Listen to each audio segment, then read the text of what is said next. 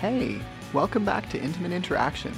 Let's get back to discussing the ways we share love and intimacy with our fellow humans. Relationships, kink, polyamory, group sex, it's time to unlearn stigma and live our best lives as our best selves. All thanks to my amazing Patreon supporters. Intimate Interactions has no ads but this one. If you want to keep it that way, you can go to patreon.com slash Victor Salmon. You get access to exclusive premium content like all of my coping with jealousy stuff. And hey, if that makes you jealous of my patrons, it sounds like it might be time to sign up. Free resources are available at victorsalmon.com slash resources, and book recommendations are at intimatepodcast.com forward slash books.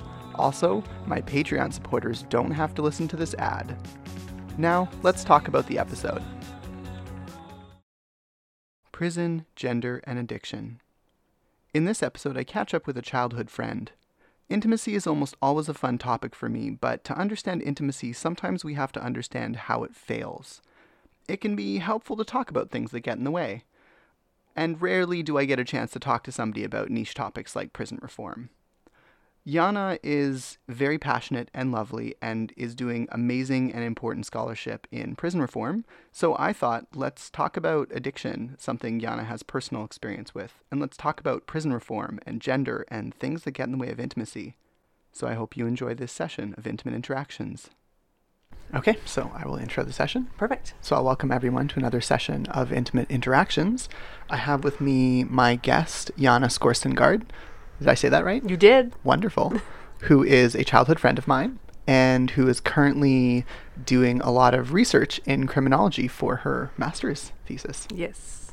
How Well, my close- honors. I'm going for my master's. Oh, I Yes. see. So you're writing your honors thesis for your undergrad, Yes. and then you're going to be a soon soon you're going to be a master's And candidate. expanding that research for my master's. Wonderful. Yes. And doing very necessary research from what I can tell. Yes. I hope so. I think so. Yeah. I mean, whether it's used or not is a separate question from how That's- necessary. it is. Can I get money for it? I don't know. Right. Will you please, please fund this? Please, it's so important. Right. Um, and that's at Kwantlen. You're Yes. thinking of going to University of Ottawa. Yes, I have applied. Yes. Cool. Fingers crossed. You are published already. Yes. You're on the executive board, or you're an executive board member for the Kwantlen Prison Justice Club. Yes. So there's essentially a criminology club. I'm taking it. Yes. Um, And we do prison justice issues, um, things like solitary confinement, Mm-hmm. isolation, um, even talking about conditions like mold, cramped spaces, overcrowding, things like that. Mm-hmm. Um, and just try to educate people on prison issues and how shitty prison is. I mean, that's an important thing to educate people on. Would you say that people typically have a reasonable understanding of how shitty prison is, or do you think people are typically pretty uninformed? I think people look at it like they look at it in the movies um, and documentaries and things like that. There is so they assume anyone innocent will just crawl through a pri- like a sewer system and get out and be fine and live Yes. happily ever after. Totally fine. And that innocent people never go to prison. Of course not. Mm-hmm. Yeah. So that's the kind of stuff that we try to advocate for. And the interesting thing about innocence is talking about like the spirit versus the letter of the law. Yes. Like how many people might be guilty by the letter of the law, but most average folks may not even think that they should be exposed to the kinds of situations they're exposed to, Yes. rather than looking at something written down saying people who do X should get X number of years or Y number of years. Yeah. It's more like this person has a story. Here's how they got to where they are in life. Yes. Here's what they did. Here's how they feel about what they did. And here's the situation they're being exposed to and looking Yes. at like the humanity of that. Yes. Mm-hmm. Absolutely. There was a, a guy who came to talk to my um, community correction community corrections class. Um, he murdered, I think it was two men, Wow. Uh, because they killed his sister wow. um, who was indigenous, and he is also indigenous, and the two men were white, and they were bragging about it in a bar. wow. Um, and he, his his background, his story, all the trauma informed what he did. what he did and what happened. Um, And he's he's out. Um, he's on parole, like for the rest of his life. Which is to say, we'll probably end up back in jail, according to stats. I yeah. It, it- Like recidivism is ridiculous. Yes. And for- Unfortunately, he's involved in the community and he's got a lot of community support. oh, that's great. Mm-hmm. So that's fantastic for him. So I'm just really hoping that, yeah. He's also quite. It sounds like like that sounds more like a crime of passion than anything else. Yes. So he's probably pretty disconnected from the types of things he'd be asked not to do on parole anyway. Yes, yes. It's really different from people who go in on drug related offenses. Exactly. And murder, the recidivism rate for murder is actually quite low. I mean, from which what I is remember. which is good. When we say recidivism, we mean reoffense of the yes, same crime, reoffense, right? Yes. Yeah. I was thinking more about going back into prison because of violating t- terms of parole when I Yes. said recidivism. Is that not a correct use? No, no, no, that's correct. That is correct. Um, okay, Yeah, but recidivism for murder is quite low. it's uh, quite low, yeah.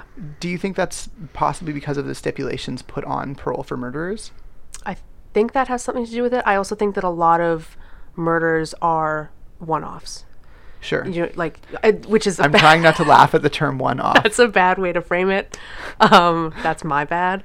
Uh, no, a, a lot of murders are they're crimes of passion. They're Right. they're specifically targeting people, um, and once those people are gone, Right. There's no more. You know, Right. Like those people are already dead. serial killers are the exception to that, obviously. But Right. But they don't make up, I think, a large percentage of murderers. no, very small, very Okay. very small. Yeah, Yeah, it's interesting how we have such a disproportionate view of things because of media and the way it Yes. talks about these fringe cases. yeah, yeah. Yeah. Yeah, not to mention the way it represents BDSM. Yeah. It's like the only BDSM people get exposed to aside from 50 Shades of Grey, which Oh, is essentially an God. abuse story. The um, worst. Which is not the same thing as consensual BDSM. No. Um, but the only other exposure they get is like CSI. There was like some serial killer, because those are super Oh, common, who has like someone tied up at one point, and it's like, well, obviously he's a serial killer. He Or was the- doing BDSM. the episode where they went to the the furry convention in Las oh Vegas. Jesus Christ! I didn't see it. it don't don't see Don't it. see it. don't expose yourself to that. It's it was a lot, Wow. and they just they were just making jokes. the whole Really? episode. Yeah. Wow. It's really it's really disappointing. I don't understand how in this day and age people can think that's okay. Yeah. Well, I mean, it was 15 years ago or 12 years ago or something, Okay. Fair but enough. still, it doesn't hold up at all. Yeah, we really are only just now seeing calls to action to do better. Like, I mean, Yeah. the Me Too movement's only a few years ago. yeah. Yeah. Right. So, like, we're only just starting to get to this place of people being like, we've got to do better. Yes. Did you see that Gillette commercial? I did. I liked it. I thought it was okay. And then I looked at the backlash, God. and I'm stealing this joke from someone else. I'm not sure who originally, but someone was like, Gillette, you know, I think men can do better. Whole bunch of men. Not all men. Oh God. Of course. And I just thought it was like the best to frame the not all men as like men can do better. Not all men. Not all men. Because apparently some of them are going to be super upset at the notion that they should. You know, the funny thing about the t- phrase toxic masculinity, I was having this conversation um, with a man who shall remain unnamed Yeah. um, just a couple nights ago. And he was saying, I don't mind the term so much, but it feels very pejorative. And I was like, the funny thing about toxicity is like toxic masculinity is harmful to men. yeah. I mean, yes, it's harmful to the women and children, o- obviously, but if you're talking with someone who's resistant to those ideas, it's like battery. That's not my problem. It really is, Yeah. though. It really is. Let's think about it for a Let's- second. it's- those are your moms and sisters, and Yeah. like this is going to impact you. yeah. Um, but they just don't quite see that. So then you can just talk about it in terms of like, well, it also is going to reduce your life expectancy Yep. and increase your suicide rate Yep. and make your quality of life garbage. Even if you don't show that to the world, your internal experience without emotional intelligence is going to be one that probably has more anxiety than it needs to and more depression, certainly. So you can talk about toxic masculinity in terms of how does this harm men and it's the same relevant conversation and it's still going to positively impact women and children because you're just addressing it through a different lens and it's Yep. like anything in sales you want to frame what you're trying to impart to someone the information you're trying to sell them essentially in terms that show them how it's in their best interest to address it so when I'm talking with men, I'll often frame it as like, well, here are all the ways that toxic masculinity harms men. Like, why would we want to participate in something that's so self-harming?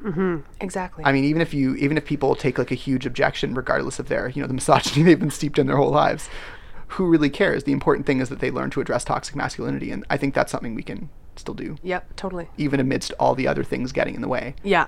Yeah. Because I think the important thing is we need to address it, and then once it's addressed, I think it'll be easier to tackle things like misogyny. But I also am extremely wary that I'm making a similar-ish argument to like the white feminists that were like, "We need to get the vote first. Don't worry, black feminists. We're coming God. back for you." Jesus. many years later.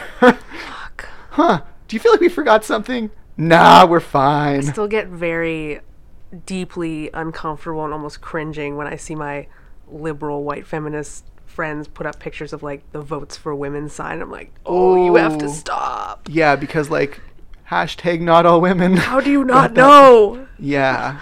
Yeah, if you're going to put up like here's when women got the vote, make it when the last black and aboriginal women got the vote Which so in that you Canada can was like 1960 something. It was too late. It Yeah. was too late. Way too late. Way too disappointing which- for us as a country. It sounds disappointing until you look at Switzerland. Oh God, I believe they got the vote in my lifetime. what? I'm serious. You can Google this, but I believe Switzerland nationally was like 86, with the last states caving in the in the early 90s slash late 80s. But we can we can Google it. That actually like gives me a headache. Should I not look it up right You, now? you should. You should. I'm gonna Google Switzerland women right to vote 'Kay. wiki on DuckDuckGo because I've started using it. I'm not putting in a plug for them, but I kind of am. They're supposedly not going to. Yeah, 1991. What? Yup. Oh my God. Women's suffrage in Switzerland. Oh my. they gained women in Switzerland gained the right to vote after a federal elections, right after right in federal elections after a referendum in 1971. In 1991, following a decision by the Supreme Court, um, and forgive me for the pronunciation, Appenzell Innerrhoden, something that sounds like that, sounds right. became the last Swiss canton to get women the right to vote on local issues. Oh my God. So women had the right to vote in all but local issues until 91 when they got the right to vote even in the most conservative Switzerland, places. what are you doing? Yeah, we tend to love you as a country for all the other cool things you do, but Yeah. like holy shit. So I the reason I know about That's not this good. is because my grade 11 teacher, my math teacher, she was a woman teaching math Yeah. who had like I'm pretty sure a degree in math and very much loved math. And when you think about when she would have been in school for math, it was all men and her. Yeah. Right. So like she was pretty activisty and I like totally supported that. She was actually like a pretty rad human and like really easy to talk to and like not horrible as a math teacher, which is great. She like like there were a couple of times when like I answered questions like I didn't understand when we were doing review at the beginning of a year. Right. Why she was asking us grade 8 math questions in a grade 12 class. And she literally said like right now I'm assessing the class I have so I can teach to who I've got in my classroom. And I was like this is a math teacher saying I this wish all teachers did that. just like such a quality human. and she was talking about at one point it came up and she was talking about how we need to do better. Yeah. And that like women only got the right to vote in in Switzerland in like like in the 90s, like in the last place or in in the late 80s I think is what she said. And our Swiss exchange student fully said without putting his hand up and if you ask me it was too bloody soon.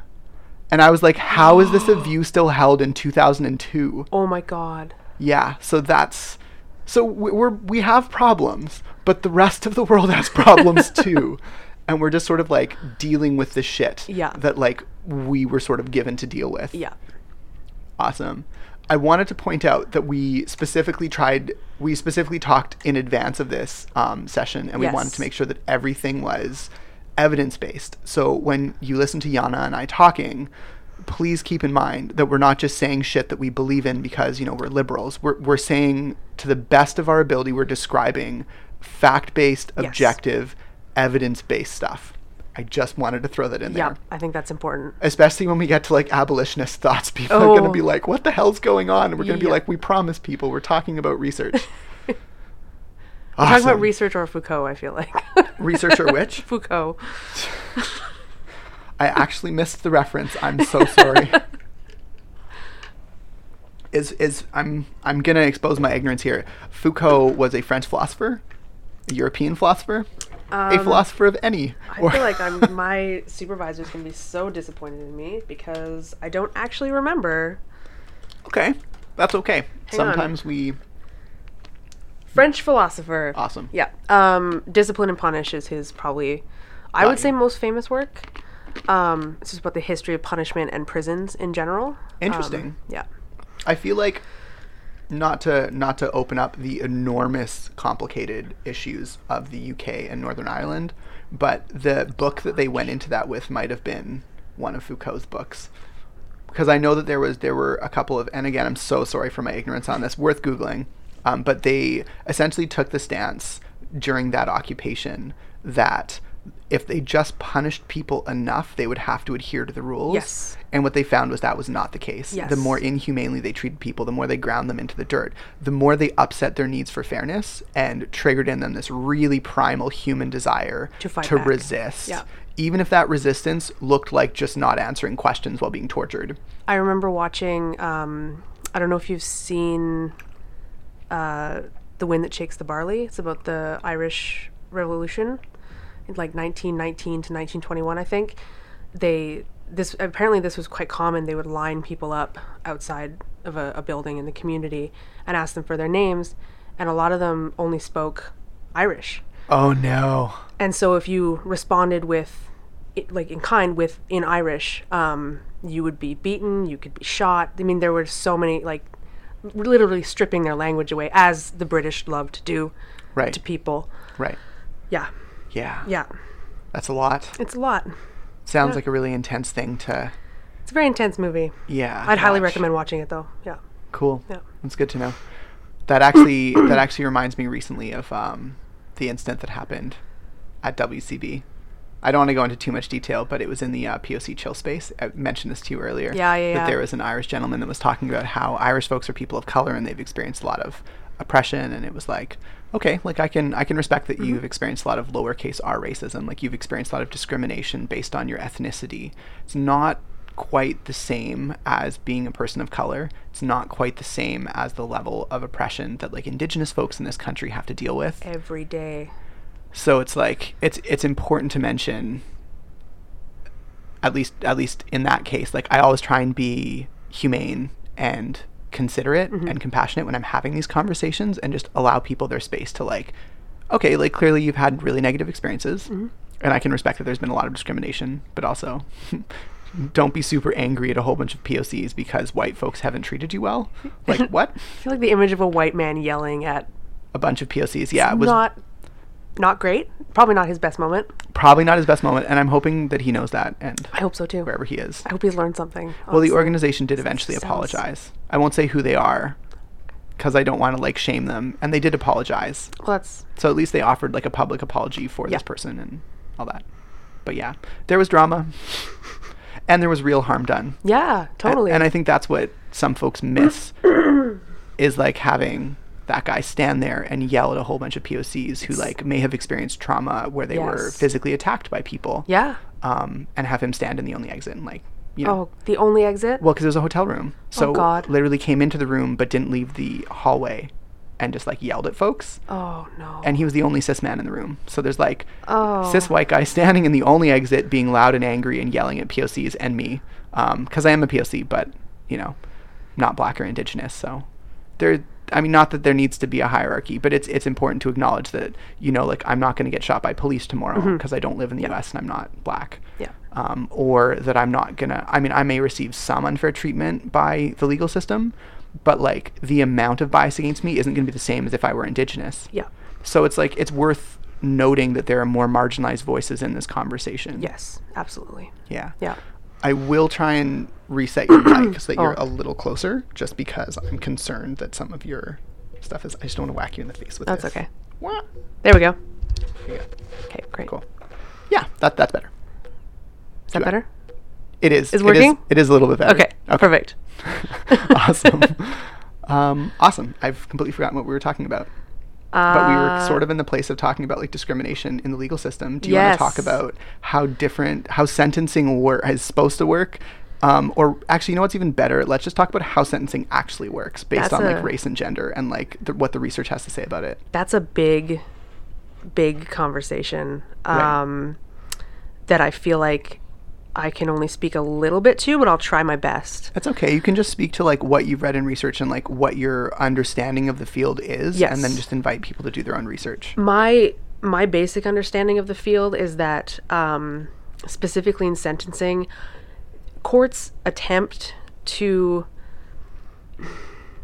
look at the history um, trauma and things like that of indigenous folks when sentencing them but it depends on the court They're supposed to look at that. supposed thing. to that's the key word supposed to it depends on the court it depends on the Mm-hmm. judge um, because a lot of them are old white and racist Um, as evidenced by the recent case in Alberta, Yes. where the indigenous woman who was sexually assaulted was brought into the courtroom in in chains. that's disgusting. yeah. Like that.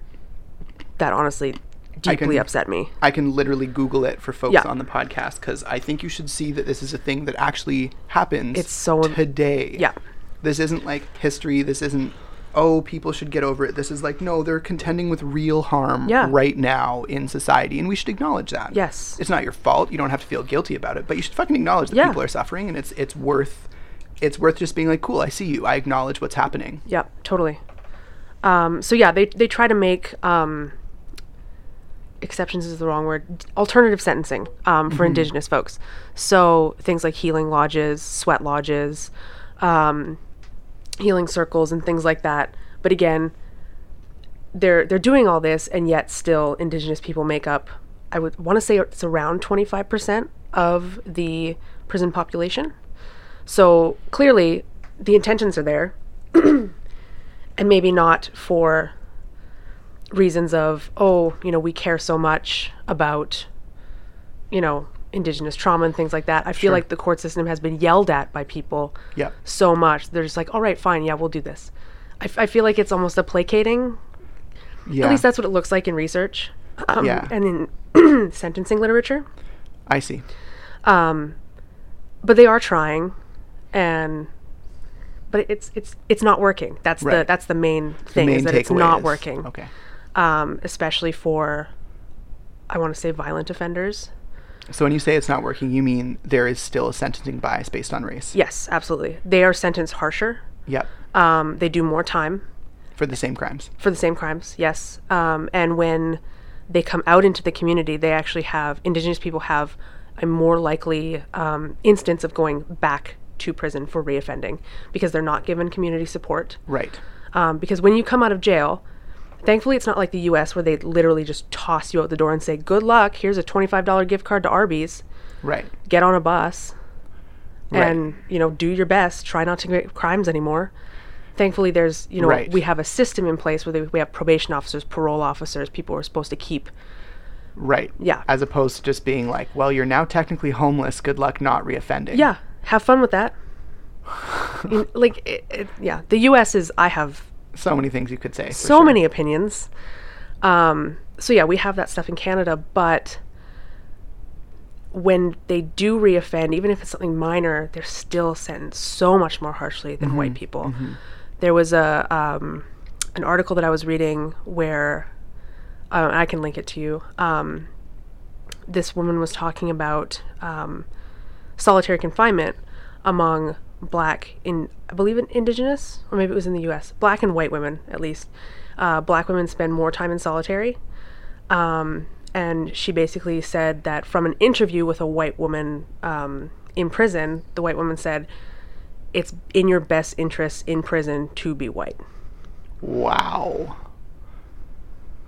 Oh, is that? Do you think that's because people perceive black folks as being more dangerous? I think it comes, yeah, it comes a lot of uh, from a lot of that. Um, That documentary, The Thirteenth. I don't know if you watched that. I did. yeah, that's fantastic. It's a fantastic history on racism in America and how it works in the prison system, Yeah. and especially I didn't know about the the crack epi- ep- epidemic and racism and you know how Yeah, that actually, integrates in the justice system. I didn't understand that either. It blew my mind. Yeah, just learning some history of how drugs were Yeah. were changed so that you could sentence folks that used them harsher, Yeah.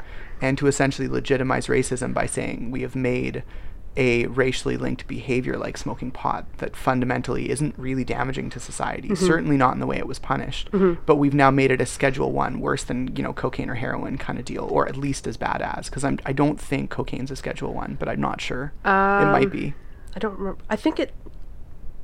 I don't remember. At the very, that's fair. I don't remember Yeah. either. So at the very least, I'll say that they made marijuana, which wasn't considered as bad as heroin, No. Mm-hmm. cocaine, crystal meth, at least as bad as heroin, cocaine, and crystal meth, if not worse. And when you think about the harm caused by crystal meth and marijuana, it's pretty easy to see that marijuana users can be more functional. They can go to work. They don't. They don't necessarily have to steal. Like you can go to work, hold down a job, come home and smoke pot. Not that I'm saying you should go out and do this, but it is an option. Mm-hmm. Yep. And if you choose to do that, I'm not going to judge. Totally. I just it may not be right for me, but I I, th- I personally feel more functional not using, but I can also say that from a position of enormous privilege of Mm. not having parents that did marijuana and not being exposed to a lot of marijuana Right. use and drug use. And Yeah. like most of my friends didn't do marijuana. So it was really easy for me to not do marijuana. Right. So there may be like a whole host of other circumstances that sort of put people in situations where it's easier. Just, you know. Mm-hmm. Yeah. So Yeah. I definitely acknowledge I come from that with a lot of privilege. Yeah, and there's even there's even um, I want to say bias and stigmatization within different classifications of drugs. Like crack is cocaine in a crystal form. Sure. Cocaine is for rich white people. Right. Crack is Crack for is poor for- black people. Yes, and It's- they even they they, it's s- they sad say that- that, in the Thirteenth, and they they link crack to gangs, Right. and it's just it yeah. And That's we, we just still so do it. interesting. We still do it. Is there a cost difference? Is that why it gets linked I racially? think crack is cheaper. I can't remember. Um, Mm-hmm. I don't know if they were saying that in the documentary. Um, Sure. but yeah. It, it's a pretty good documentary. It seems it seems pretty well researched. I haven't looked at any of Yeah. the sources, so I can't really say definitively. Yeah. But I mean, I trust your research. If you've looked into stuff, I just like s- yeah, I know the um, the woman who wrote the new Jim Crow, um, which is a fantastic book. Um, what a title. if people, yeah, if anybody wants to read it, um, it is incredible. Do you want to maybe explain for some of the folks that don't know the history what Jim Crow laws were? I can. Let me You can just. you can definitely look it up if you I'm want to make sure definitely that gonna you look it up because Okay. I want to be right. I'm actually gonna bring my You can just bring your computer over to this table if you want. bring my laptop over here so i can i can give them to it uh, in like a nutshell Sure.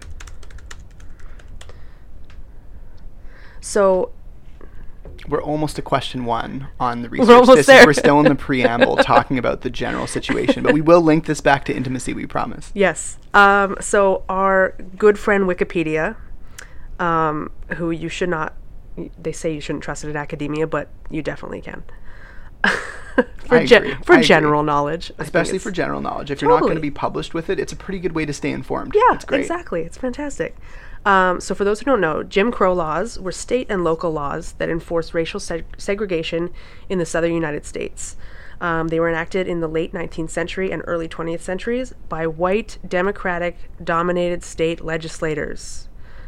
Um, this was after the Reconstruction period, which I'm not sure what that is. I believe that was post Civil War. Okay, perfect. So I think the idea with Reconstruction is the North won the war and the South won the right. peace. Yes, that is makes how sense. Um, it's usually explained. Um, I have liberal friends who love the United States and who are like, you know, it all really fell apart during Reconstruction. Pretty much every social ill can be traced back to how that war was settled into peacetime. Oh my god. That that's what I've heard, but Oh my god. I don't know a lot about it. um, Tennessee had 20 Jim Crow laws. Um, so yeah, it was everything to do with like communication, separate public transit. That's where the the It's essentially segre- apartheid. yeah, totally. Um, and now It's institutionalized racism in the most pure form. yes. Um, so the new Jim Crow, um, it's called mass incarceration in the age of colorblindness. Oh fuck me. Right? What a title. I know. Also, I'm so fucking sick of people saying they're colorblind, meaning they just ignore that problems affect people of color. It's horseshit. Yeah. I hate it. Like, I'm fine if people want to be like, I don't see color. I'm like, cool. What are you doing to deal with real racism that harms Yes. people today? Absolutely. Because you can ignore the problem and say you don't see color, which is great, Yeah. except you're steeping in the same misogynistic, racist culture Yes. that everyone else is steeping in. Yeah. So you're still going to import a lot of those ideas, and your views and approaches to solving problems and how you interact in the world is going to be informed by that. Yeah. So you can not see color and not see sexism, but ultimately they still exist and they are alive in everything you do if you Yes. do not start questioning why you do the things you do. Totally. Like adopt that sociological perspective. I Every can't time stress that someone enough. says that they're colorblind, I think of that episode from The Office where they do the diversity day, Oh, fuck. and I just die inside. Like, I can't handle it. Um, but The New Dream Crow, great book. Michelle Ag- Alexander is her name. She's, uh, she's a lawyer and a Harvard law professor. Awesome. Um, Yeah, and it's, it's literally about mass incarceration of um, black folks in the U.S. Um, it's so, so good. Highly recommend reading it. How do I? What's the name of the author? How do I spell it? Michelle, um, M I C H E L E. L E. Okay. And then Alexander. Alec, Uh, that's really easy. Yeah. Okay, from from New Jim Crow and Michelle Alexander. I'm pretty sure I can find it and post it on that. Totally, yeah. There's an uh, yeah, it's on Amazon, fan fucking test. and you can buy it on iBooks. I don't know if people. Yeah, or like probably Audible. There Kindle? might even be. I don't know whether Audible has an audiobook version, Oh, but I yeah. can take a look. They but might. I do audiobooks, so I Yeah. appreciate them. I Okay, love cool. them. Great. Um, yeah, so we should start getting into the intimacy as relationship to oneself. Yes. I like that. So, one of the reasons why I brought Yana on the show today um, was to talk a little bit about. We aren't even done your intro. we aren't done your intro. We're How so did we good at get- this. We're so amazing at this. So, in addition to the Kwantlen Prison Justice Club, we talked about what ten minutes ago. like according to the clock, probably like 18 minutes ago. yes. Um, m- no, you're right. Probably more like 20 minutes ago. Okay. It was it was like twice what you said when I said you were right. I'm good at this, I swear. Um, so Yana was on the Carceral Cultures conference panel at SFU. Yes. And Volunteers for Pace. My panel, if anyone wants to look it up, was called uh, "Welcome in Our Backyard," and it was about community corrections and Neat. offender reintegration, As opposed to not in my backyard, which is the worst, which is the worst. worst attitude. Which is typically everyone's attitude is the NIMBY approach to Absolutely. like halfway houses. They're like, sure, prisoners need to be given humane treatment, sort of when I'm not looking somewhere else I don't care, but not in my backyard. I literally live a block away from one. sure. I mean, it's a house. It, has is a people house. in It it. has people inside. yeah, I love it. yeah. They're just doing their best every day. Yeah. And I think we have to acknowledge that if we don't allow any space for folks to try again, Yes. no one else is going to either. Yes, and it's it creates this hopeless system. Yeah, it's the same with insight. If Yeah. you're not willing to have an insight in your city, you're going to have more severe health outcomes, including a lot of death. And if you want to deal with death, you have to have things like hospitals. And clearly, we're And- not dealing with that. we're not dealing with that. It's so clear with the opioid crisis that's currently going on. It's like Mm-hmm. people just don't care about marginalized folks. I mean, No. which is why they're marginalized. But like, yeah, Yeah. I'm sure we're both on, of the exact same mind on this. Or they only care on Facebook. I don't know. yeah, that's s- more and more what it seems like. Like, oh, isn't this sad? Like, what are you? Okay, well, what are you doing about it? Are you going to get Narcan training? Are you Yeah. going to help out there? You know, like, yeah, really, yeah. it's cliche, but like, put your money where your mouth is. Totally. You know, One of the things I really like about Burn in the Forest is how well trained they are. Mm-hmm. It's a regional burner event, but every single ranger has like an Arcan that's fantastic. Yeah. on them and they know how to use it. There's like full training and everything. Yeah. In fact, there are so many kits on that site. Wow. Um, just because every ranger needs one, the ranger station needs one, Yeah. like the info center, like volunteering, sorry, volunteer info center has one. So essentially, there were just kits everywhere, Mm-hmm. and to my knowledge, not one of them got used. Yeah, wow. which is incredible when you think of the volume of drugs that goes into a burner festival. Like, Yeah. but people also had testing kits, Yeah. and they told everyone to test their drugs before they came out to the con. Totally. So important. And also, their insurance won't let them have drug test strips on site because they can have health care interventions, but they can't have preventative care Oh because that would mean they'd have to acknowledge there was a problem or that there was drug use because So we'd it's rather not deal even with a the problem. problem later. That's right. We'd rather, it, for insurance reasons, deal with the fact that people might die than acknowledge there are drugs on site because if you acknowledge it, you can't necessarily get insurance. That is so incredibly frustrating. It's negligent, but Yeah, not totally. but not they, they did such a good job as event providers Javias, the greater vancouver interactive arts society to work around that hamstring that that um, problem essentially Right. that that companies weren't as willing to work with them as one would hope they would be especially when you're literally saying i'm trying to prevent someone dying on site yeah. you would think insurance companies would be all over that, but apparently they weren't. So, yeah, y- in terms of risk management, they were like, okay, here are all the places you can go and get this stuff done in the city. Yeah. Please do it before you come out, and there will be kits everywhere in case someone has a problem. Yeah. So they did everything they could, and I think they did a really admirable job. That's great. Yeah. Yeah. Although there was.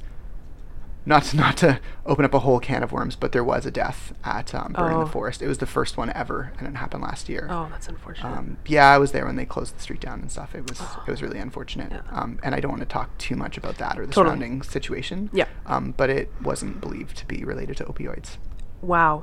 which is not what you would expect. No. So they have so far not had a single opioid death, to my knowledge, at Burn in the Forest. Oh. Yeah. Also, great festival. Would encourage people to go out and do the whole burner thing just because of the principles of Burning Man and how interesting and cool they can be to explore in yourself and the way Yeah. that they talk about working through um, certain oppressive things that happen in capitalism, which is really neat. Mm-hmm. But let's talk specifically about. Apparently, I'm just meandering. Also, did I mention I haven't seen Yana in how long has it been? Like 15 years? Yeah, 20 something like years? that. It, it's been a lot of years. It's Maybe been not a- 20, but I feel yeah. the last time we saw each other, we would have been like 15, I think so. Yeah. and I'm 32. Yeah. And I'm 33. So yeah, it's probably been more than half of our lives Yeah. since we've seen each other Yeah. last. Which is why I'm meandering and just like enjoying my conversation with you and hopefully people enjoy that on the podcast. I hope so. And if they don't, fuck them, right? Yeah. Right. Who cares? Turn it off.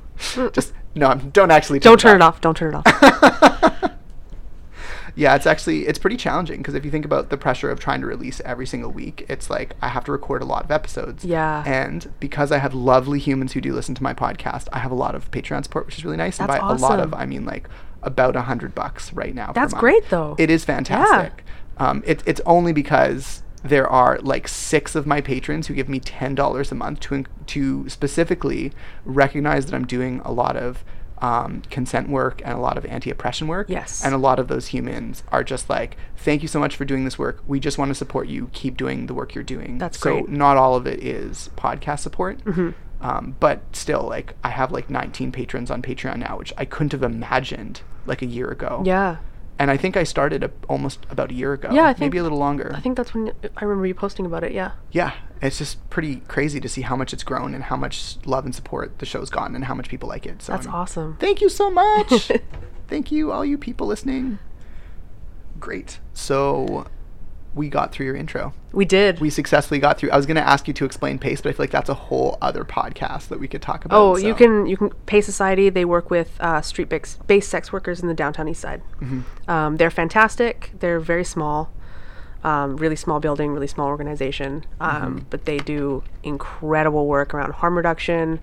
Um, they have the um, this program where trans sex workers can come in and get their gender markers changed on their IDs. What? They do it for free. That's fucking fantastic. They bring people to and from doctor's appointments. They do outreach work. They're just, they're amazing.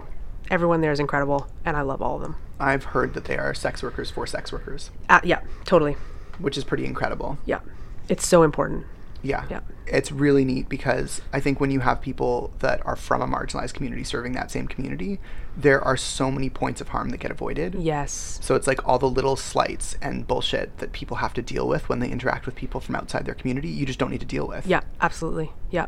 Yeah, we've been trying to address that in the POC community, in the BDSM community, because you're dealing with a marginalized community within a marginalized community. Mm-hmm. Yeah. And those things kind of stack in this really weird way. So that's. Uh, it's been fun. Mm-hmm. Um, not the same as being a sex worker at all. I didn't mean to draw a direct comparison between the two of them, but um, but but still, you know, similar ish Yeah. in the sense that you're still dealing with people that Totally. won't Mm-hmm. understand exactly what your experience is. So that that's been neat. So we can get into questions now, like Yeah. half an hour into our into our podcast. I wanted to talk to you about stigma on being an addict in prison. Yes. So the goal today was to talk more about that. Do you want to talk about how that stigma impacts like relationships maybe even just the relationship with yourself Mm-hmm. um, or even your relationship with other people because primarily i try and center my podcast around intimacy but it doesn't always work out perfectly Totally. it's i think it's all relevant content though because the more we talk about stigma the more we're talking about alienating people Mm-hmm. the less we're talking about those people being able to have rich intimate lives Yeah. so let's talk about the difference between um, stigma around being an addict in prison and stigma around being an addict in society Who? That's that's. I feel like you experience stigma at both levels for sure, but it feels like in prison it it's almost like hmm. I don't really know how to frame this. A lot of my experience with people um, who have been addicted to substances outside of prison, the attitude has always been like, "Oh, we have to save this person." right There's a there's a definite sort of savior complex with with people around them, um, or we have to we have to get this person clean. It's our job to do this. Um, we have to send them to rehab. We have to you know take all the drugs out of the house, take all the alcohol out of the house, or whatever it is.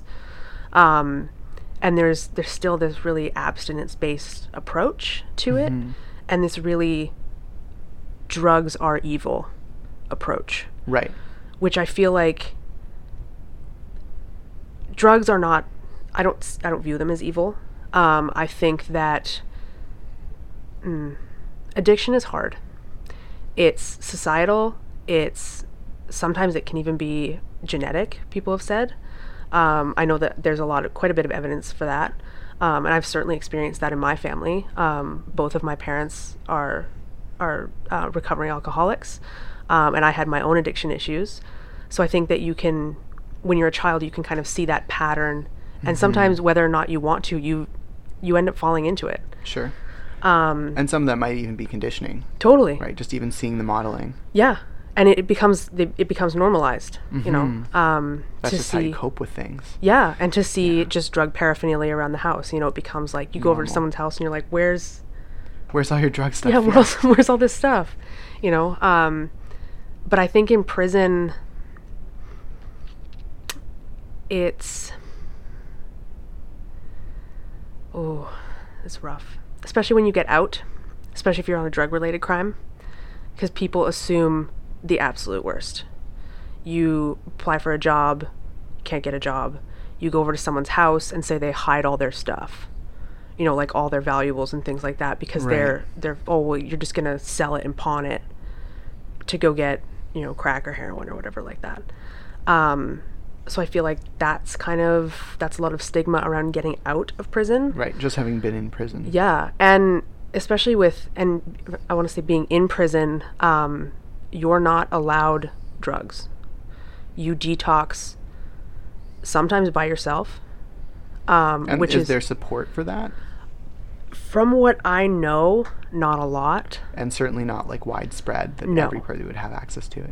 I've I've I've heard a lot of stories about people detoxing from heroin um, in their own cells. Jesus. and it's incredibly painful. Um, as you know, there's there's muscle spasms and sweating and things like that, and people feel like they're going to die.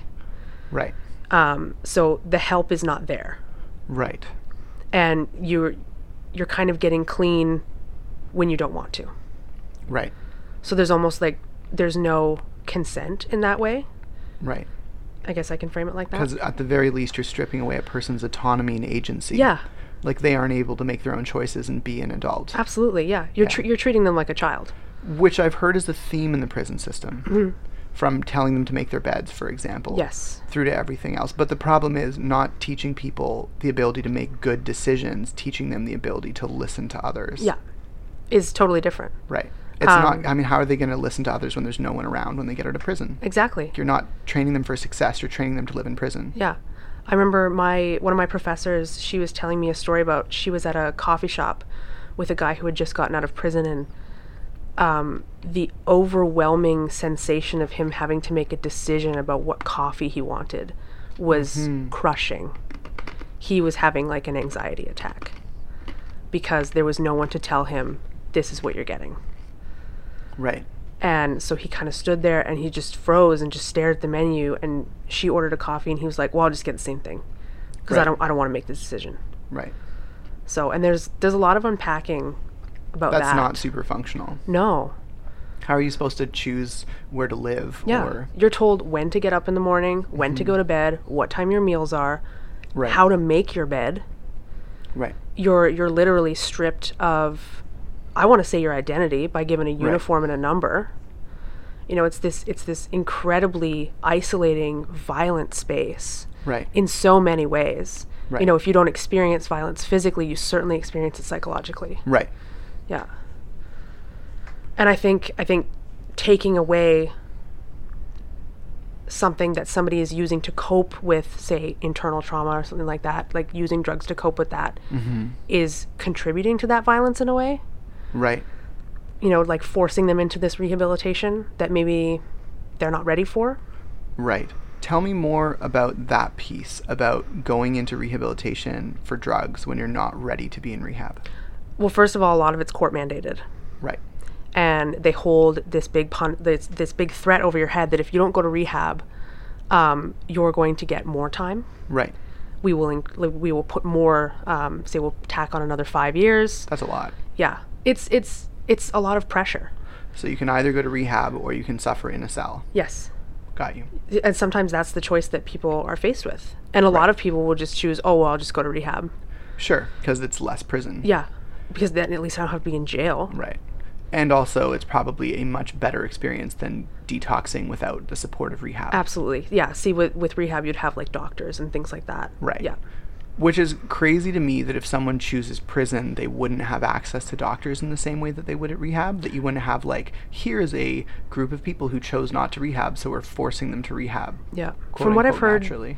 in especially in the U.S., um, reading a couple of cases, I've, I've very kind of limited experience on um, prison health and that, but I'm sure it's it's a massive issue that I, I know definitely exists.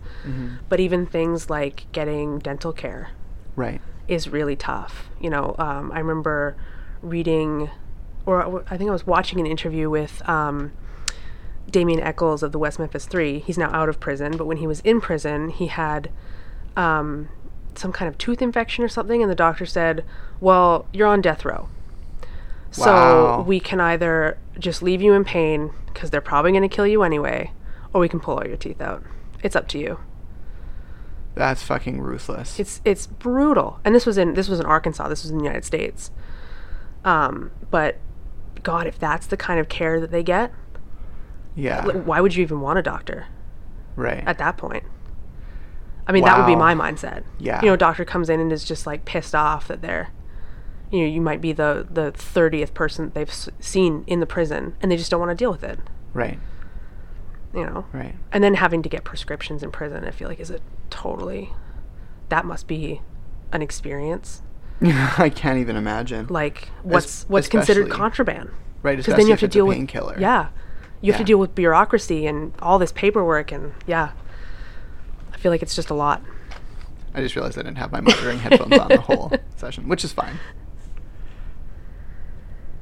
Wow, so that was that was the first question. yeah So you mentioned a really neat solution to me Mm-hmm. um, when we were talking before. You were talking about harm reduction, like Mm-hmm. insight, which seems to work really well. yep it's gotten fantastic results I've heard it saves healthcare dollars. Mm-hmm. In addition to everything else, in addition to like reducing the number of people who die, yes in addition to like it also helps with um with eventually people getting clean right you know like it's it's fantastic in so many ways when people are at their most lucid Yeah. and they sort of are just norm at their at their at their sound minded place Yeah. they have access to all the harm reduction they could want because And they I th- literally like come to in an insight and i go think they have a treatment center like upstairs in the building wow um i might be wrong i could i could be wrong but i remember it makes sense to have like have you heard the good word of not doing drugs right next to where people are doing drugs Yeah. and to have like a safe place where they aren't stigmatized so if Totally. they go for help they know that people aren't going to judge them and treat them like garbage and also presenting it as just an option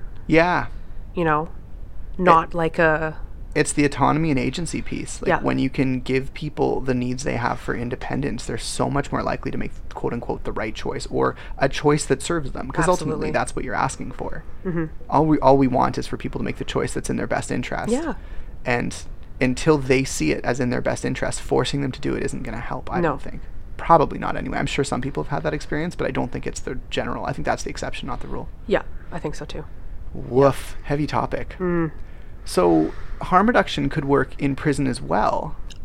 i definitely think so i think having something like insight in a prison would be fantastic i mean you could you could cut down on the amount of disciplines for contraband Right. um, you could cut down on the amount of smuggling drugs into prison Because you could just have drugs because available. you could just have medical heroin Sure. or whatever it is um, Sure. available and at a safe dosage Right.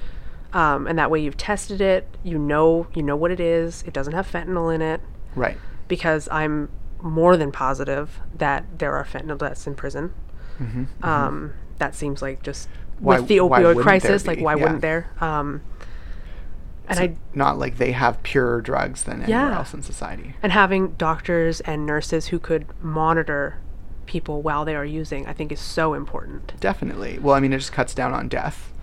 and it cuts down on healthcare too, I think. yeah Yeah. totally you just have one nurse essentially dealing with all of these people. Yep. Whereas if you don't have that supervision, some percentage will die and some percentage will get to a hospital and have to see an ER doctor. And do you know Yes. how expensive that is for the healthcare like Yes. system? Yep. It's insanity. It's like you're looking at I think the baseline for just seeing the ER doctor is like over seven hundred dollars. Mm-hmm. Whereas to have a nurse supervise like twenty people, you just have fewer people die, and Yeah. if they need help, they have everything they need right there. Yep. And they have yeah, like you said, yeah, they have Narcan. They have anything you would need. Yep. it just makes sense. And you have one person who's trained to deal with that one situation and all the things that can arise from that. Like it's just a smart, economical, like financially responsible thing to do. Yeah. In a sense, you could say it's good conservative policy, Yeah. right? You're not wasting a whole bunch of government money just so you can kill off a whole bunch of addicts. Exactly. Yeah. In like a completely inhumane fashion, just like letting them die essentially when you could quite easily not have them live with the stigma and Yeah. not have them have to deal with the inaccessibility of healthcare. Yep. I feel like that would be a hard pitch to see CSC, which is Correctional Services Yeah. Canada. I agree with you. And I don't want to dunk on them too much, but they are they are um, they've got problems. Sure, and I think they know that. Like, Yeah. I, I think it would be hard for them not to know that because obviously the people that work there are intimately familiar with that system, even if they Yes. haven't learned a lot of the alternatives that may be available. Yeah. My, I would suspect that a lot of those people are well educated, understand the system, and how it doesn't work, and maybe they've just come to a conclusion that they can do more to make the system better by being part of it. That is my hope. That is my hope too. Yeah. That is my hope too, and I try and give them the benefit of the doubt Yeah. at the same time seeing a transition between what we currently have and something like i don't know maybe getting help from other cultures like the indigenous folks on whose unceded traditional territories we're currently on they may know a thing or two Mm-hmm. Yeah. about this like they may have some like really good systems that are i mean let's be honest our system's not a very high bar to get over No. like it, it isn't a huge challenge for another society to say oh we've got a better idea than what you're currently doing Yeah, totally. yeah Yep. anyways that's just what i think about it I I agree. Yeah. Yeah. I think I think incorporating more indigenous knowledge and um, healing methods and even I'm like I'm going to extend this into research indigenous research methodologies Interesting. um, is fantastic. really? I, so I know nothing about this, so I'm interested to hear you talk if you want to. I don't I can't speak very much to it. Sure. Um, from what I let me just Google some things. bring up like a paper that I've definitely got on my computer. Yeah, because I know you've done a lot of uh, research in and around this area. Um, and there's a great book too that was written by um, Dr. Lisa Monchalin. Um, she actually she teaches at Kwantlen, but I believe she's uh, currently working at um, U of T. And she wrote a- an incredible book about um, Indigenous people and the justice system, and it's called "The Colonial Problem." Oh, geez. yeah it's it's fa- it's fantastic um yeah she's a she's an incredible instructor deeply knowledgeable she opened our course with talking about how museums have stolen Oh, sure. from indigenous folks Definitely. and absolutely Yeah, like, Like- when you think about the British Museum, it's not like they were gifted all of those things. Yeah. Why would any other museum? in- exactly In, yeah. yeah and I, I believe a friend told me that they they visited the royal bc museum a few months ago and there were some artifacts that had, are now removed and have said we have now given these back Oh, to that's actually really good. Yeah. Um, but not all of them. I think that they should all be. Hashtag not all artifacts. Yes. okay. yeah. So we talked a little bit about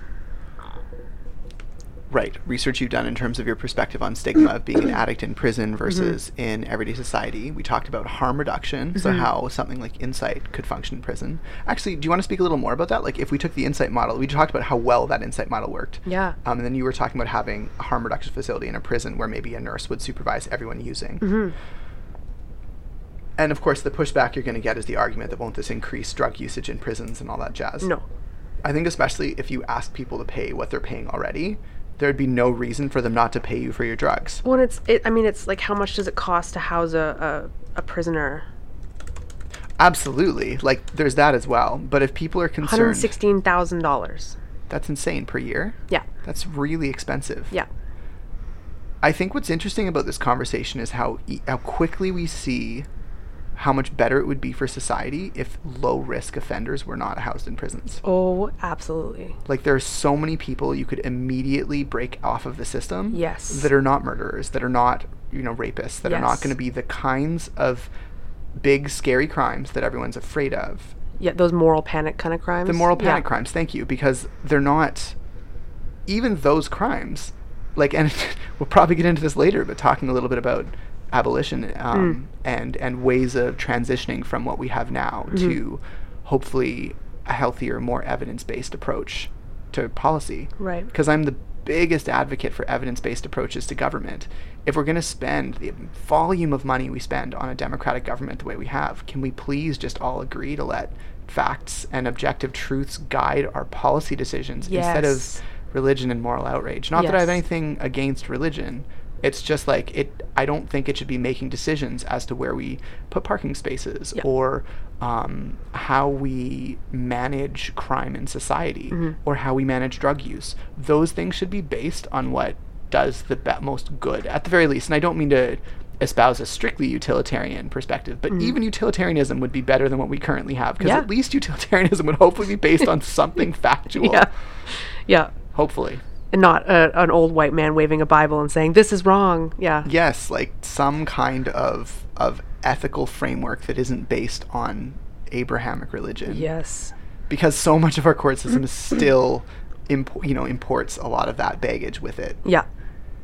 can't remember how long ago it was that a man was fined for cutting wood on his own property on a sunday in dawson creek bc but it was i think in the last hundred years Oh my i'm God. pretty sure it was in the last century so it's like this isn't a thing of the past i mean it is hopefully now but I hope so. But, but then again have you been to dawson creek I have not actually. I have a, so I have, and I I feel have like a I've friend who lives purposely there. avoided it. not to not to slam any folks in Dawson. yeah, we Creek. don't want to dunk on anybody. No, totally. And and I mean people are people and you're Yeah. going to end up in rural society just having different exposure to stuff than in urban society. In fact, I think the rural urban divide is one of the big cultural problems we have yet to tackle. I mean, we did grow up in Ladner, so. Yes, we did. But we also grew up really close to Vancouver. So Yes. those of us who are like, fuck this noise. Could I'm just getting on a bus and getting out of here. like Yeah. literally or just like move out and still be an hour from your family and, Yeah. an, and an hour from the city or wherever you know Yeah. in the city if you could afford it Yeah. if you can afford it Yikes. yes um, but if you live 10 hours out of the city it's a different story Yeah. right like even just driving to dawson creek from like if you consider prince george's city you, you've got to be talking like another eight hours i would think Yeah. Wow. No, actually, not quite eight hours because Fort St. John is pretty close to where Dawson Creek is. And when I think about it, I think it's only like four hours and a bit. Oh, is it? Okay. But I might be super ignorant on this. Again, this is a thing I should Google, but I Goog- don't want to like. Google Map it. I could totally Google Maps this and find the answer. So what's interesting to note is how much like my anxiety over being wrong, like, trumps what would make for a good podcast. Welcome to me being a researcher. Right? So I will just go and look at Dawson Creek directions on Google Maps. I feel like so many of my my personal opinions of like being a researcher and like been like, yeah, I'm gonna throw this in a paper and then look it up and go, oh fuck, I'm wrong. Oh, It's the worst feeling. and it's like the unforgivable sin Yeah. in academia too. Yeah. Is that cited? No. Totally. Yeah. It's it's brutal. Okay, so from Vancouver Let's to see. Dawson Creek, it is 13 hours. Wow. And And there's construction, so it's gonna be longer. Fuck. See those little I love you, Dawson. I, lo- I love you, um, Google Maps. That's what I meant to say. but also, I appreciate you, Dawson Creek. It is it is almost exactly 10 hours from Kamloops, which is where I used to live. It's 10, 10 and a Wow. half hours to get there. Um, and if you consider Prince George a city, which realistically, if you consider Kamloops a city, I mean, they- consider Prince George city. It's four hours and 30 minutes. I was pretty close Yeah, with my estimates. That was yeah, that was, that was surprising. Yeah, surprisingly close. Cool. I'm usually way off because I So- don't understand travel time. Right. So I was mostly worried about like the one person from Dawson Creek that might listen to my It's like, podcast being "Hey." like, "What the balls, silly city person who doesn't know his way around BC." And I was like, "I know my way around BC." Um, but that rural urban divide is really significant. Mm-hmm. People in Vancouver are in a bubble.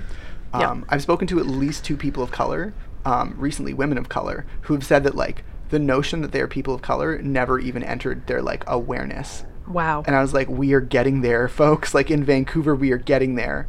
So, two separate women of color that are professionals, of course. So, they learned what's referred to in the POC community as playing white very Mm. young, which is to say, they learn to embody all the values and traits of a 1950s man. And as a result of that, they're able to be successful in professional circles. Yeah. Because that's what we mean when we say professionalism. Yeah. How much like a 1950s man can you behave? Absolutely. um, which is so interesting that that would be the standard of business. Why is that the standard of business? Like, why can't we use jargon? Why can't we swear? Not that I'm saying we necessarily need to do either, but like, what's how does swearing make you less good at business? It doesn't. Like, but it might make you more rude potentially. So it's like, all right, so I guess we have all this like classism to deal with of Yeah. people evaluating our worth based on how upper class our language is Yes. or how not working class our language is really because it doesn't need to be upper class it just needs to not be working class Yes. which sort of begs the question why like why do we have society structured like that like why can't we have side shaves and colored hair and piercings and tattoos because they're poor things to do Yep. like that's the judgment is that poor folks do these things That's really interesting. I worked for, I'm not going to say the name of it sure because I'm going to end up dunking on it if I do. um, I worked for a very fancy hotel downtown Vancouver. Um, and that was that was precisely we had to learn how to answer the phone right in a professional five star manner. sure And I did that for maybe a week and then I kind of reverted to what I usually do. But like I couldn't have visible tattoos. I couldn't shave my head. I couldn't have like my hair's like light brown and dark brown. Couldn't have that. Not acceptable. right it needs to be one color Yeah. One color, pulled back in a bun. sure Yeah. No piercings, no nothing. you have to Because- conform to a richer standard Like, you Yes. have to look like you're from a different class Yes. which isn't that different from racism. Yeah. Because not only is race literally correlated to so to like economic class Mm-hmm. um, in in e- the U.S. and Canada anyway, Mm-hmm. um, but you're literally talking about discriminating against people based on their background. Like you, you can be born into money or not born into money. And yes, Mm-hmm. it is a little different than racism in that you're talking about something you could theoretically work through. You Yeah. can move, you can move class, Yeah. and like there is some It's hard, but you can do it. it is hard Yep. but you can do it Yep. and the notion that it's not f- like physically impossible like changing races for example Yeah. um, makes people think it's more okay Mm. but it's important to note that it isn't that far from asking someone to change race Mm-hmm. because race also plays into class Yes. Oh, totally. so it's like, how many people of color did that hotel employ? Probably none. Like, possibly literally none. Well, they did, They did? but they worked the job that you would expect. Oh no, I was Yeah. so waiting to be wrong and I'm so sad that I wasn't Yeah. Mm. wrong. I'm sorry to hear that. That's very sad because Mm-hmm. yes, of course, all of the the what is it called? The heart of the house. All of the all the workers that- Mm-hmm. back of the house. the back of the house. We're all not the- supposed to be seen. Yeah, exactly. We had separate exit, exit, exits and entrances. Really? Yeah. Wow. So I do a working class job um, some of the time. I do um, rigging and I do audiovisual setups and things for like galas and rock shows and, and sometimes you do corporate stuff and you'll be in these hotels. And because we're contractors, we aren't told we have to use the back entrance. But going in in steel toes with like, you aren't even allowed to wear your viz vest. You can put your viz vest on if there is equipment running, but only when you are in environments with equipment running. And to be honest, I won't say that we're discouraged from wearing it, but people don't wear high visibility in hotels because you wear a crisp black dress shirt and black jeans and steel toes. And it's like, you look as quote unquote presentable as they can make you. It's interesting. You're allowed to put on a viz vest though, because you can, but no one does. It's interesting. Yeah, because Yeah. you don't want to be the only person wearing the biz vest. Exactly. Yeah. Like there's it, it puts you in that position. And I've been that person being Mm-hmm. the only one wearing a viz vest. And I'm like like if there's a scissor lift that lift that's working like within like eight feet of me, I'm wearing a fucking viz vest and I'm Yeah. gonna wear a hard hat. Yeah. And my hard hat has neon tape on it, so they can see which direction my face is pointing, and I'm really visible from a scissor list Yeah. lift. So it's like it's a thing people should do is like try not to die at work. I'm not saying it's like a common thing that I'm worried I'm going to die at work or anything like that, but like if enough people have unsafe practices for long enough, eventually there's an incident. It's it's just a running the numbers thing. But it's interesting that that kind of invisible thing of like a fancy dress code Yeah. literally inhibits safety. Yeah, and like I said, common like, sense. They'll allow us to wear them. Like no one will come talk to you if you put a But viz it vest on. but it's Personally part inhibits of the people. culture. Yeah. Yeah. Yeah. And the social dynamic of being the one person wearing a Viz vest, you're unlikely to put it on. that is just I when I started in this job, I wore it every single shift, and I Yeah. had people make comments like, "Why are you wearing that? Like, you realize you don't have to wear that in here." And I was like, "But there's literally a piece of moving equipment." And I was told that Viz vests you should be worn at all times when there's a piece of moving equipment. yeah, and it literally um Typically, I mean, people know because like you're on a crew that's under ten people usually. Yeah. And they're literally driving into a room in the hotel to go to like one specific point to do a thing, or like three or four specific points. So it's not like it's seeing tons of use, but Mm-hmm. Right. it's kind of besides the point that we develop these Yeah. standards specifically to like encourage the project of like n- me not die now. yeah. that is that is its formal name. yes. Um, but the point I wanted to make was like how much I feel like a sore thumb when I walk in the front door Mm-hmm. as a worker for a contractor and I'm wearing steel toes Mm-hmm. and like like even the people holding the door for me are dressed better than I am. yeah. Anyways, it's just it's an interesting examination of class and how Yeah. we how we segregate people because it really is segregation. Totally. Yep. Yeah. Yep. Cool. Thank you for holding space for me to rant. Oh yeah. Okay.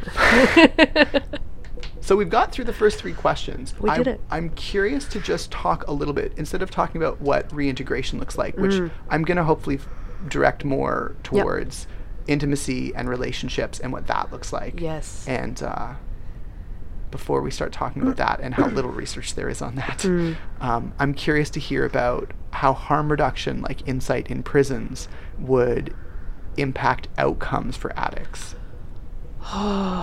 it would do so much good. It's just because oftentimes, you know, when you get out of prison and you're on parole, there's a strict no drugs, no alcohol policy. And if you use them, you go back to prison. You go back to prison immediately.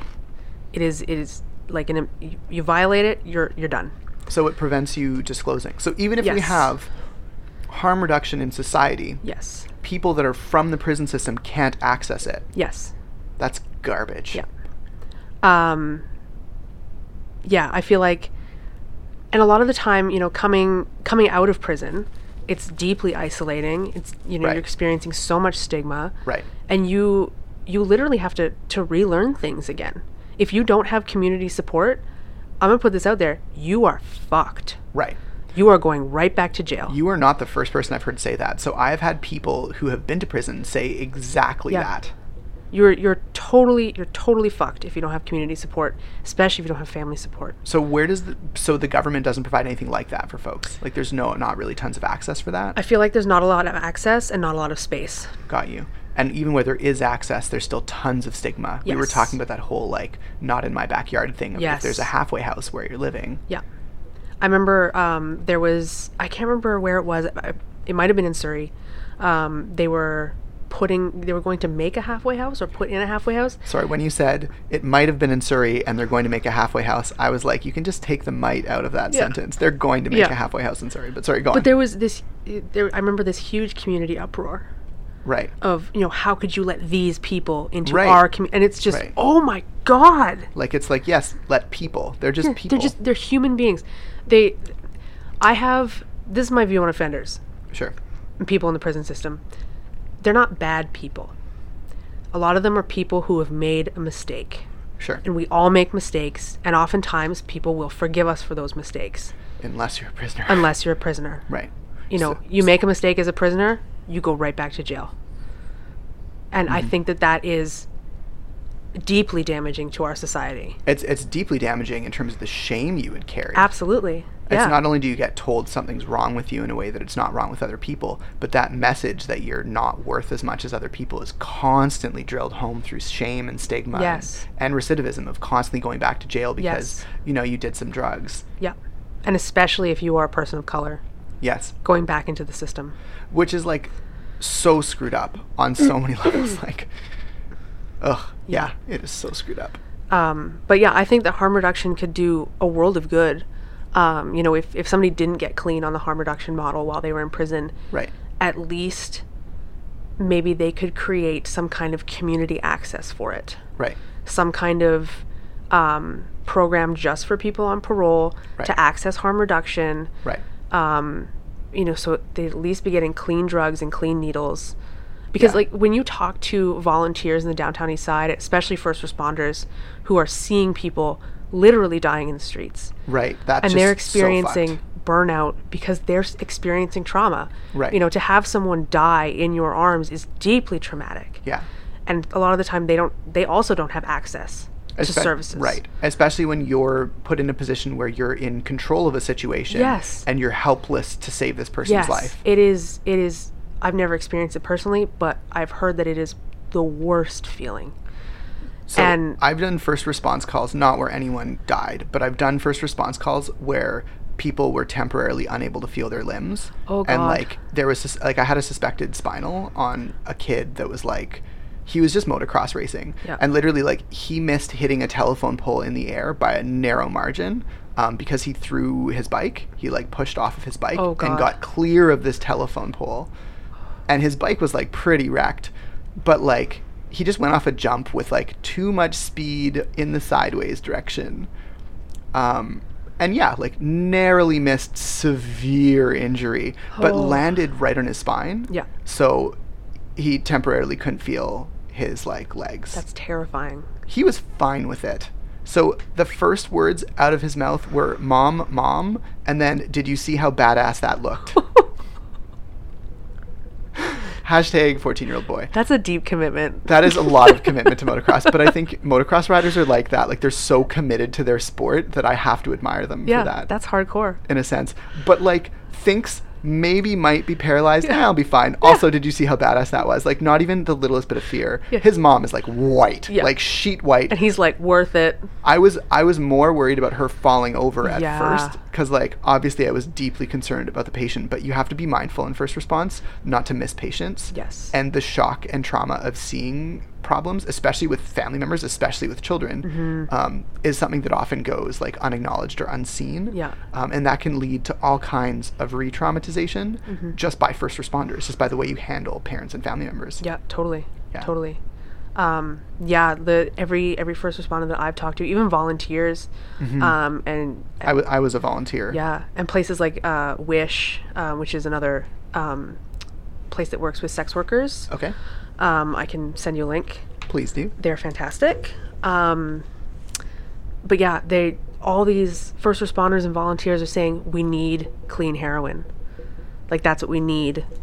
Right, like that's what's going to save a lot of lives. Yeah. That's what's going to reduce the number of ambulance calls. Yeah, and as soon as you say that, you know, everyone who is even uh, no, I don't want to say remotely, a lot of conservatives Yeah, get really up in arms of course. because the moral it's oh, outrage. You're putting these drugs into our communities. Well, guess what? They're already in your community. Absolutely. We're just making them safer. Absolutely. So it's it's really that question of like no under any circumstance, even the circumstance where evidence makes me look like a fool. Yes. Who's willing to spend money to make sure people die? Yes. um, which is essentially what a lot of conservative policies on drugs specifically have done. Yeah. It's been a huge expenditure of money. It's been a great cost, lots of raising of taxes. You can look at it that way Well, if it's you want, because just their- to make sure people die. Their rather than get policies them. on drugs are the war on drugs. Right. We have to get tough on crime. but it doesn't work, and we know that it No. doesn't work. And even if we want to be tough on crime, the toughest way is to hit them where it hurts their wallets Mm-hmm. and to take the power out of the f- you know out of drug cartels Mm-hmm. to make safe drugs and to allow people to purchase safe drugs. Yep, totally. that's what's going to end up being a successful war because nobody cares about your moral outrage. They care about how much money they're making. Yep. And if you keep supporting systems that make drug cartels money, you're going to only support those drug cartels. Yes. So like you can bury your head in the sand and say like I'm going to get tough on drugs all you want, but if you're handing them bags of money, it's not being tough on drugs. Yeah. It's being tough on addicts and being so ignorant of the evidence that you mistake the two. Yep. Totally. Yep. And I mean, like, I hate to say it, but it's just a question of looking at the facts. Well, and- this isn't an interpretation or a liberal slant. No. Like, just look at the facts. Insight was the perfect experimental evidence It was so good. because it, it It was is cheaper. good. It's still there. That's the thing with Insight. It's cheaper. Yeah. You can't make a conservative argument against it. There is No. no. argument to make against Insight. It's cheaper. It saves lives. It gets people off drugs. What more do you need? Yeah. Yeah. The solution is right there. Like, we literally demonstrated it. Yeah. There's a microcosm for our whole drug problem. And we're like, hey, look at this. It works. It saves lives. It helps people. It will lower your taxes. Yep. And people go, you know what? I'm morally angry about facts, so I'd rather these people die. and you're like, I don't understand you. I can't talk sense to you because you won't look at the evidence. Yeah. Harper is the perfect example of that. And, as, Oh. and as much as I What like, a nightmare that man was. yeah, as much as I like to rag on Harper, seeing seeing Oh, I Trump love and it. other people, I've been like, eh, he was bad, but at least he wasn't like dumb. Like he knew what he was doing. The only thing he was really dumb about was insight. Yeah. He went from being like staunchly in favor of, of provinces having their autonomy for their healthcare dollars to telling judges not to look at the evidence. Yeah. How can you tell a judge not to look at the evidence? Yeah. That is literally the that's- job. Oh. Yeah. But I'm and- sure we could bitch about this for hours. Yeah, and you know, just like telling scientific communities to shut the hell up. Oh yeah, the gag order on scientists affected people I knew personally. Yeah, It was pretty it intense. affected a lot of people in re- like tons of people in Definitely. research. Yeah. even even into like I want to say the arts and things like that. Um, especially if you're working with a medical based model right. doing research, you know, like you were you were screwed. Yeah. I'm super interested to get into more of what you were talking about in terms of art stuff. but I Mm, yeah. think we should do that when we start talking about um, what it looks like when addicts come out of prison Mm-hmm. and are trying to reestablish relationships and discover themselves and explore intimacy and how art plays into that. Yes. Um, I think that that can be deeply challenging. Yeah. because I think that a lot of the times people who get out of prison will often go back to maybe relationships that are not safe. Right. Well, where else do they go? They only have um, that's- the same situation that got them to And prison that's- in the first place. And that's the problem because going back to the relationships that's not, that's not safe will send them back to prison. right. And I feel like a lot of the time, you know, when they go back to those relationships, they can't make new connections. Right. Um, and we have literally years to train them. Yeah. We're spending hundreds of thousands of dollars. Yeah. If you think of a person even on a five year sentence, like we're spending more than half a million dollars. That's a lot of time. We could do so much good. Absolutely. Yeah. Or we could tell them to have a timeout because that's the level of our ability to work with people. I cannot believe that it's just the the It's so it's not even a expensive. grown up version of like putting a child in a corner. Like, It's really similar to the child version yeah. because we're literally telling them everything that they are allowed Like, what to did I do when I w- like when I was a kid and I did something wrong? My mom would be like, "Go to your room." And I'm like, well, "This is just jail Eh. but for me." But also, like, what am I learning? Yeah, I'm nothing. learning that I'm this learning person. that I'm fucking mad. Yeah. I shouldn't be in here I'm learning I'm mad. because I did not break that vase, mom. I Yeah. did not do it. You know, like And it's even like, if I did, you have no way of proving it. Why am I in here? I need a lawyer. Totally. You know what I mean, like, oh, it's just ridiculous. It was obviously my imaginary friend. Yeah, I didn't have a sibling to blame it on, so That's I'm. Hmm. Yeah, I, I am sorry for you. That's fair. it took me a second. I had to think about it. Oh yeah, if I did anything wrong, it was all me. Yeah. Yeah. Also, I think I love- tried love, to I love say- my siblings. I think I tried to tell my mom was a ghost once, but I don't think that worked. really. Yeah. That was a good try. Yeah. I was really committed to it. Oh my god, that's funny. But also like we have the benefit of having experiences of so of like learning that those behaviors were not going to get us anywhere. Yes. We had like the love and support around learning Yes. through those experiences to know oh this actually isn't going to work for me. Mm-hmm. With different experiences, maybe we wouldn't have learned those lessons and we would right now be using the same sorts of excuses. Yep. I'm not saying it's an ideal situation that we spend a half million dollar educating people because they didn't educate themselves, but I think it's a better solution than spending a half million dollars to punish people because they didn't educate themselves. Totally. Because one actually has a productive solution and one doesn't. Yeah. It's When like- I think a lot of the time you have to look at, you know, the backgrounds of these offenders and their their families and you know, if they don't grow up in a place that's healthy, Mm-hmm. you know, like what are they going to learn? Mm-hmm. You know, certainly certainly not to connect with people in a in a positive and healthy um in a positive and healthy way. Mm-hmm. Um, and certainly not to connect with, with themselves in a positive and healthy way. You know, there's a lot of um, probably internal shame and stigma surrounding the way they grew up. If they were abused, whether that be physically or sexually, that's a whole different thing to unpack in terms of trauma and having to deal with that trauma. Um, and I feel like that, you know, if they come from that background, that really inhibits getting a re- or, uh, having a relationship with yourself mm-hmm. and and continuing to grow that relationship with yourself because you know you don't all- don't just all of a sudden be like oh i have a positive relationship it takes time Yeah. you know Yeah. i like i still struggle with my internal relationship with me Mm-hmm. you know and i'm quote unquote healthy Right. you know but it, it's it's a lot of work for a human being Yeah. And there is that that divorce of between psychological health and physical health in the Yes. medical community that seems to completely misunderstand all of what we're now learning because it was created with information from a much less informed time.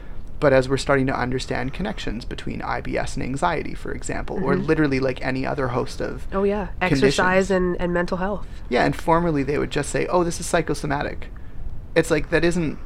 So you literally just created a bucket for all the things you weren't trained to deal with, and Yeah. you just chuck people into that bucket. yeah It's and like, sure, I, I don't think that you should you know i don't i don't believe in throwing medication sure, on everything sure. but I think there has to be a, a really big balance. Where I, I also don't believe in, you know, I you know, I like I have bipolar disorder. I tell somebody that I'm depressed, and they say, "Oh, go outside." Well, now I'm depressed outside, yeah, so thanks for that. yeah. Like, oh, go for a- a, run. Well, it's a- I'm now I'm depressed and running, Yes, now I hate my life, and now I'm, depressed. and now I'm angry, and my muscles hurt. yeah, So this is worse. yes, I think there has to be like a really big balance yeah, between those two things. yeah. And I mean, I've had depression and anxiety. My earliest memories of it were six, seven years old. Yeah, same.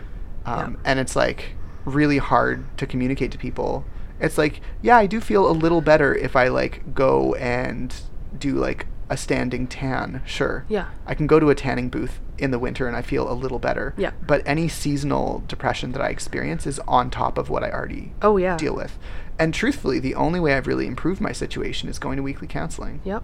and I've just done the work Mm-hmm. over years and years. And that's in no way meant as shamey because there are going to be people for whom they do the work and it does not affect their depression, and Mm. that's okay too. Yep. But it's like I've put in a shit ton of money and time Yeah. that is the result of privilege. Like I had the time Yep. and I had the money to access counseling. And most of that is because of amazing anti oppression work Mm-hmm. that counselors have done.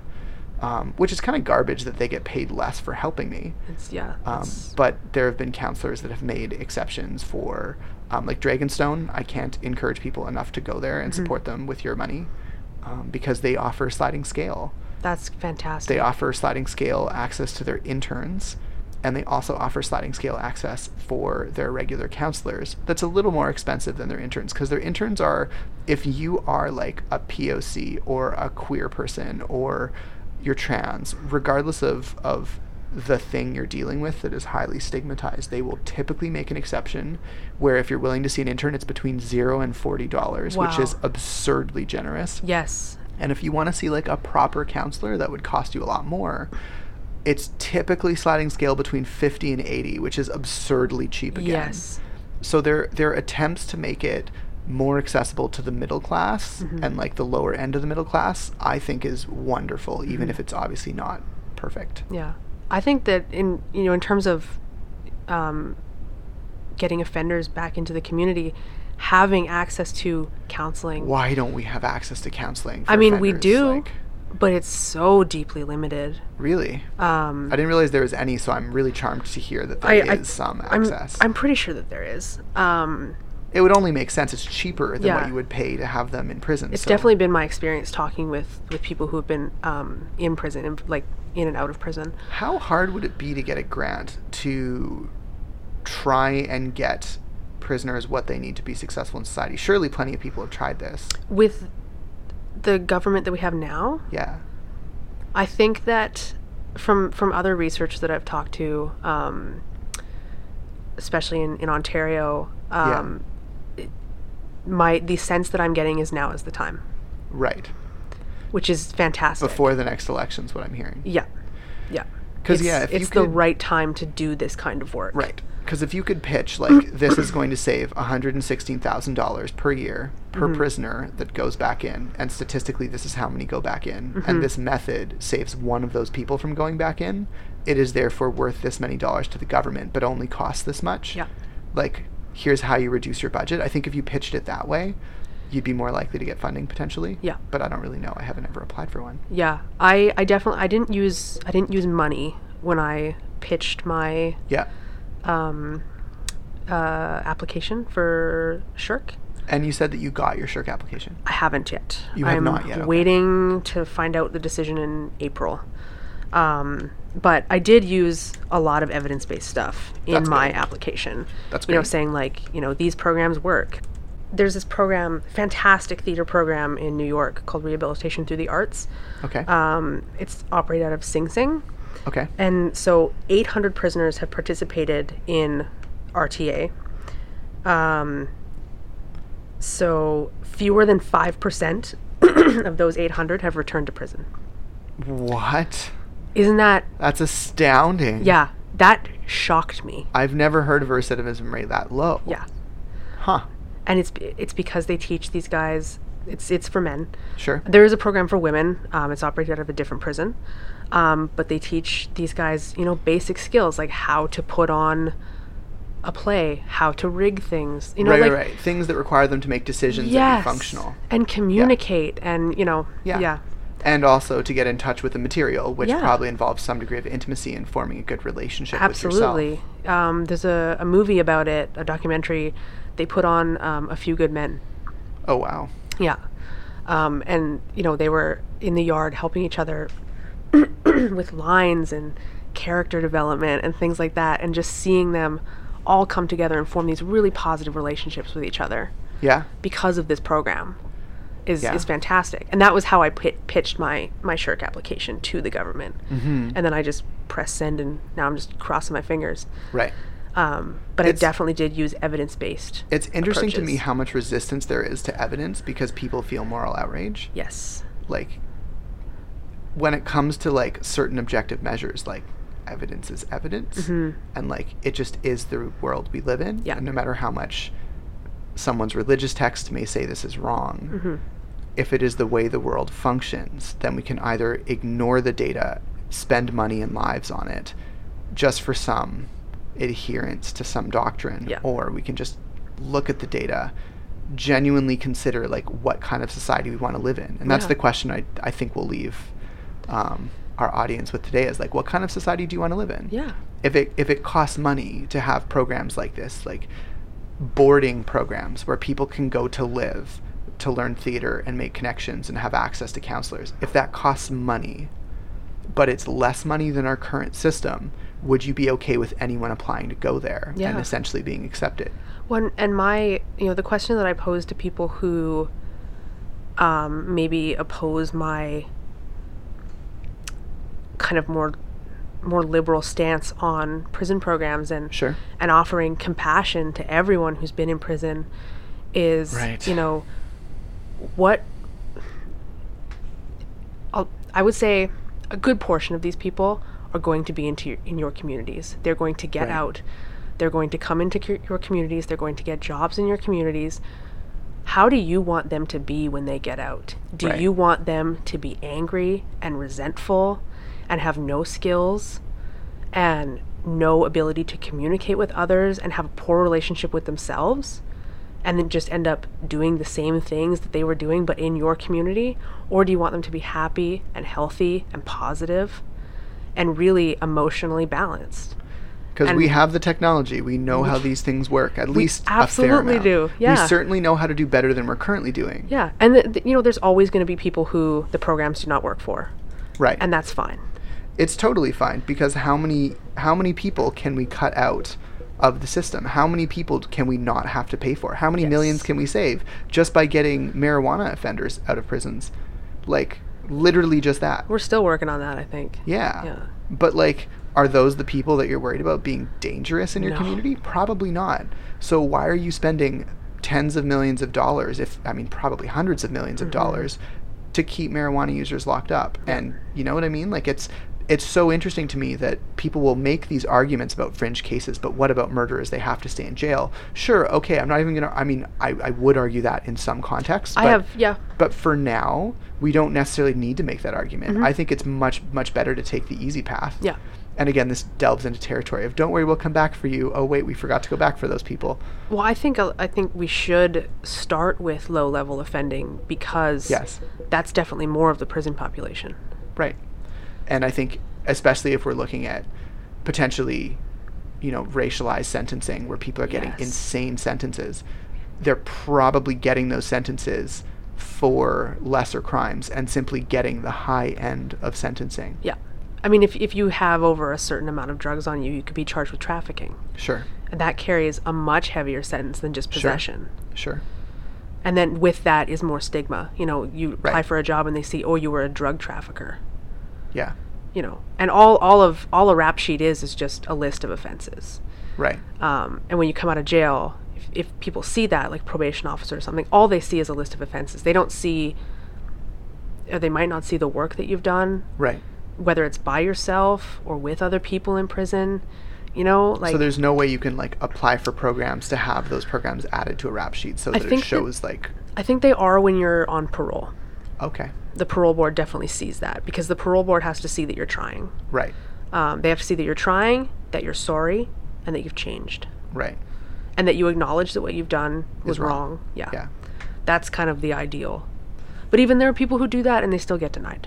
right. And those I don't know. Like what the criteria is Yeah. and like how that might be impacted by race, Yeah. those kinds of things. Interesting. 'cause When I first started in criminology, coming back, I wanted to Mm-hmm. I wanted to get into parole and probation, and now I'm into research. which is probably a much less upsetting place to be if I had to take a don't. wild guess. I mean, I don't want to decide what so, the rest of someone's life is going to be like. That just seems just so crushing to me. then again, I'm sure plenty of people who are on parole um, might be really happy that they have the way they have an opportunity to positively impact a percentage of people they see. Yeah. And that like their support could be the difference between someone going back to prison and living a functional life. Yeah. So I can see how that might be rewarding work. I mean, um, yeah, but at the same time, like I wouldn't w- want to review like a Paul Bernardo. I don't know who that is, but I'm assuming it's someone quite serious. Yes, um, Paul Bernardo and Carla Homolka. Oh, that yes. the Why Ken do and, I know her the name Ken and Barbie better? murders. That's Yeah. what they called them. Um, I mean, terrible name, but terrible also name. I he was kinda up for see what they're- parole last year. Yeah, Woof. last year. And you have to try and evaluate if he's reformed, quote unquote. Yeah, and if you've lived in Canada, How are you not biased? yeah, there's no way to have unbiased people with the media coverage and the way that Totally. shows have referenced it and yeah, it's become a living part of our cultural memory yeah. So yeah, being on a parole board and coming up with somebody that infamous yeah in the room with it's, you, it's already going to affect your judgment absolutely. And you know, depending on what you've been through in your life, it may cause trauma because you probably have to read through some of that. yeah i don't know how one would get through that yeah we definitely have a sense of of things being unforgivable as humans it's a tough one but Mm-hmm. Yeah. again we're talking about a fringe case right Yes, we're totally. talking about a small percentage Yeah, number this is a very very small percentage of people who are in prison. Right. And when you're talking about the bear share, how many did you say for indigenous folks that were in prison, like percentage wise of the population? 25 Like roughly a quarter. that's a rough number yeah. yeah I, I, it's increasing And what did you say? Really? Yeah. Proportion is increasing for indigenous i folks. believe so yeah that was what i that was what i last read um Sure. You can send me the paper and if there's any mistake I'll update it in the intro. yeah So we'll just assume that that's correct for now. You can look it up if you want. i think so yeah Sure. um and what did you say they were for like with they? What did you what did you say the indigenous percentage was as a portion of the Canadian population or It's- the population of people living in what we call Canada? i'm just gonna google this because I, I believe it's changed Okay. Feel free to look up stats. Um, oh it just gives me groups i want to know population So we even touched a little bit on. Uh, you can keep looking stuff up. We even touched a little bit on um, what a, what it looks like for addicts when they get out of prison, just Mm-hmm. by by virtue of talking what it looks like when people get out of prison. Um, and that is basically all the questions I had for today. perfect Yeah. So you can let me know what the numbers are um, for Indigenous folks in prison versus the general population. I will throw them in the podcast info. yes it's 4.9 Okay. the Percent. national population okay.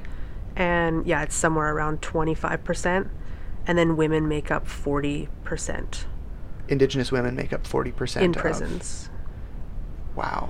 yeah kind of depressing stats. yeah So it's clear we have a problem in Canada. yeah Um, Not that it wasn't clear before, but those are pretty clear numbers. yeah it's Okay. they're they're pretty shocking and they're pretty they're pretty heart-wrenching Yeah. yeah Well, thank you for coming on the show, Yana. it Thank was you for lovely having me. having you today. thank you So how did you like it, Intimates? Leave your comments on facebook.com slash intimateinteractions or directly on patreon.com slash victorsalmon. Both communities are easy to find from intimatepodcast.com, so what are you waiting for? Go join the free Intimates community and start connecting with others. I'll see you on there. Disclaimer I apologize if I said something that hit a nerve or played off a hateful idea or stereotype. I'm open to being called in. Chances are, in six months, I'll look back aghast and see something problematic I've since grown from. I'm certainly not perfect, but I am trying to be mindful of the voices I lift up and the perspectives I encourage. You can email feedback to podcast at victorsalmon.com. Thanks for your kindness. Attribution. The tracks I use are published under the Creative Commons Attribution License. The intro track was Lost Souls by Portrayal, and the outro track was Resurrection by Uncle Milk. Land Acknowledgement. I apologize first for any pronunciations I might butcher.